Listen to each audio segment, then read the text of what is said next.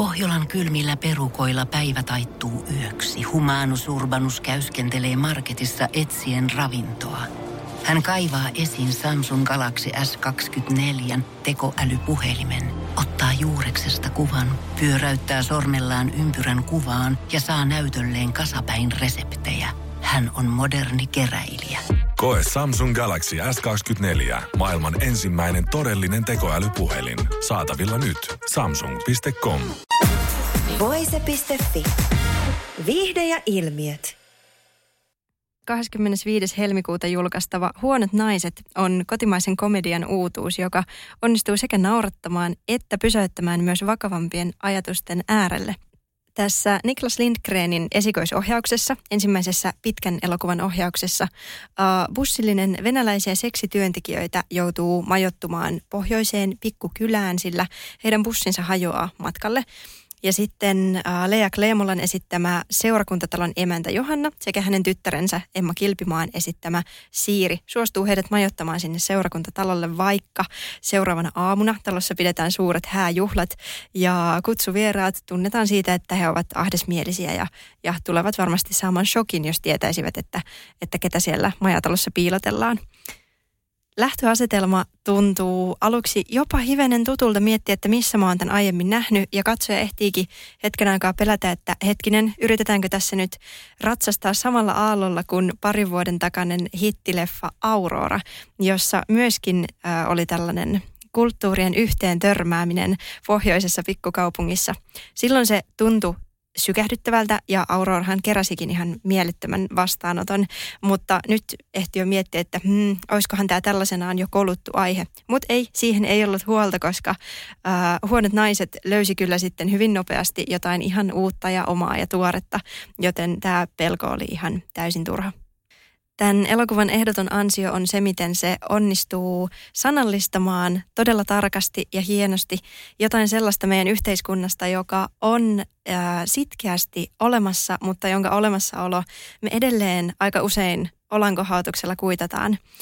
Se, miten kauhea tarve meillä on edelleen päästä määrittelemään toisten ihmisten elämästä, paheksumaan ja vetämään jotkut rajat sille, että mikä tässä yhteiskunnassa on oikein, mikä väärin ja mitkä elämisen mallit on hyväksyttäviä ja mitkä taas ei. Kauhea tarve määrittää, että mikä on parempi tai huonompi tapa elää. Ja elokuva jättääkin mieleen aika semmoisen suurenkin kysymyksen, että kuka ihme sen oikean ja väärän määrittelee ja missä.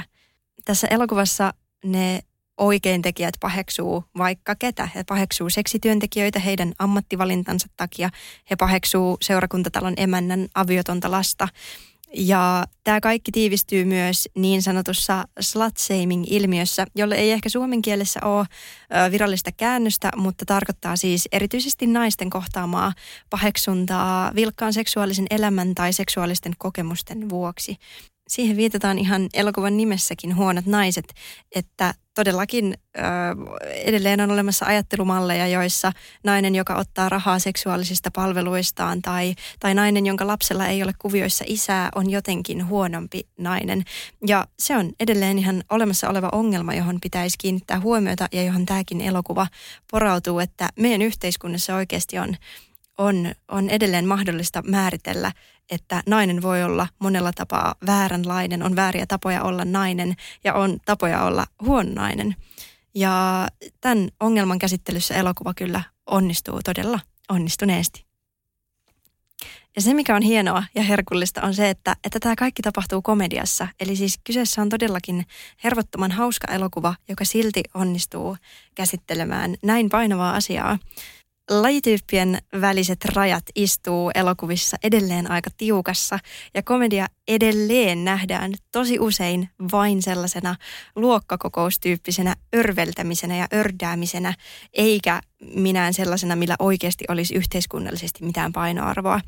Vaikka tosiasia on se, että komedian voiminkin voisi todellisuudessa sanoa jotain hyvinkin aitoa, ravistelevaa ja painavaa. Ja se perustuu siihen, että ihmisestä tulee kauhean vastaanottavainen, kun sitä naurattaa. Ja mun mielestä tämä elokuva onnistuu ihan mielettömän hyvin siinä, missä usein ajatellaan, että ei ole edes vaihtoehtona onnistua. Ja tosiaan vaikka tässä on pöydällä tämä yhteiskunnallinen teema, niin tämä elokuva onnistuu kyllä ihan todella kiitettävästi myös niissä niin sanotusti perinteisemmissä komedian tavoitteissa, eli, eli siinä, että katsomassa todellakin nauretaan ja, ja yleisössä tirskahdellaan ääneen.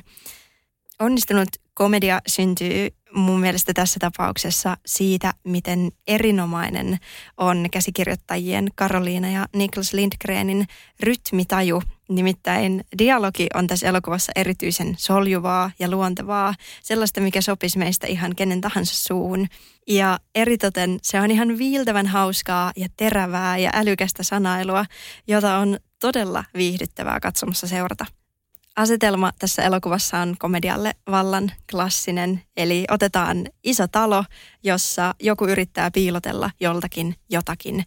Ja siitähän sitten syntyy päätöntä ryntäilemistä ja vähältä piti tilanteita ja outoja tilanteita, outoja selityksiä, mutta sehän, sehän naurattaa, joten se on ihan todella onnistunut valinta, vaikka se tuttu jo onkin.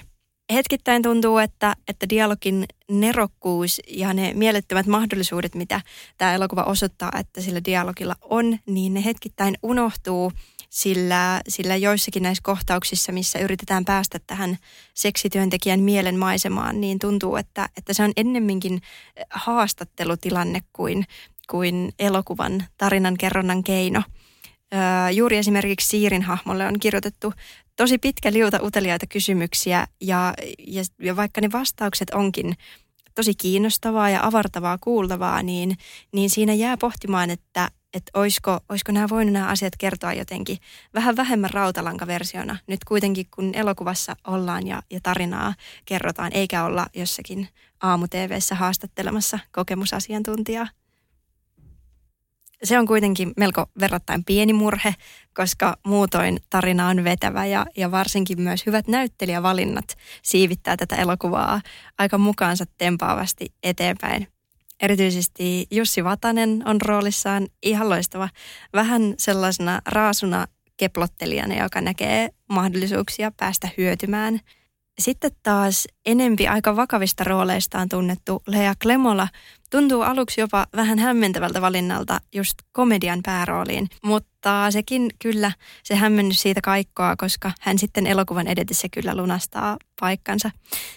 Ja sellaisia ehdottomia timantteja ja kirsikoita kakusta tässä elokuvassa on ihan hulvattomat sivuosaroolit ja erityisesti se, miten eläväisiä näyttelijöitä niihin on valittu erityisesti naurattaa ihan hirveästi katsomassa ää, Tiina Pirhosen ää, roolityö. Hänet tunnetaan myös Kumman kaasta, jossa hän myös ihastutti katsojia ja hänen sellainen todella stereotyyppisen paheksuva ja ennakkoluuloinen hahmo on todella viihdyttävää katseltavaa, samoin kuin tietysti aina viihdyttävä Kari Ketonen, joka tässä, tässä elokuvassa esittää pappia.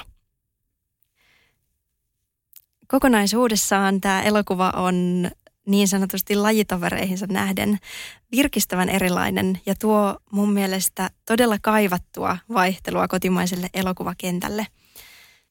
Tämä elokuva kelpaa varmasti monen genren katsojalle. Se yhdistää tosi hienolla ja tosi tarkalla tavalla sekä kepeän tilannehuumorin että vakavan yhteiskunnallisen aiheen, jota, jota meidän olisi oikeasti syytä paljon paljon laajemminkin pohtia. Voise.fi. Aikasi arvoista viihdettä.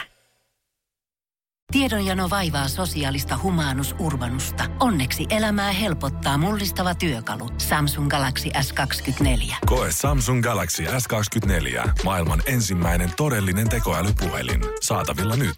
Samsung.com.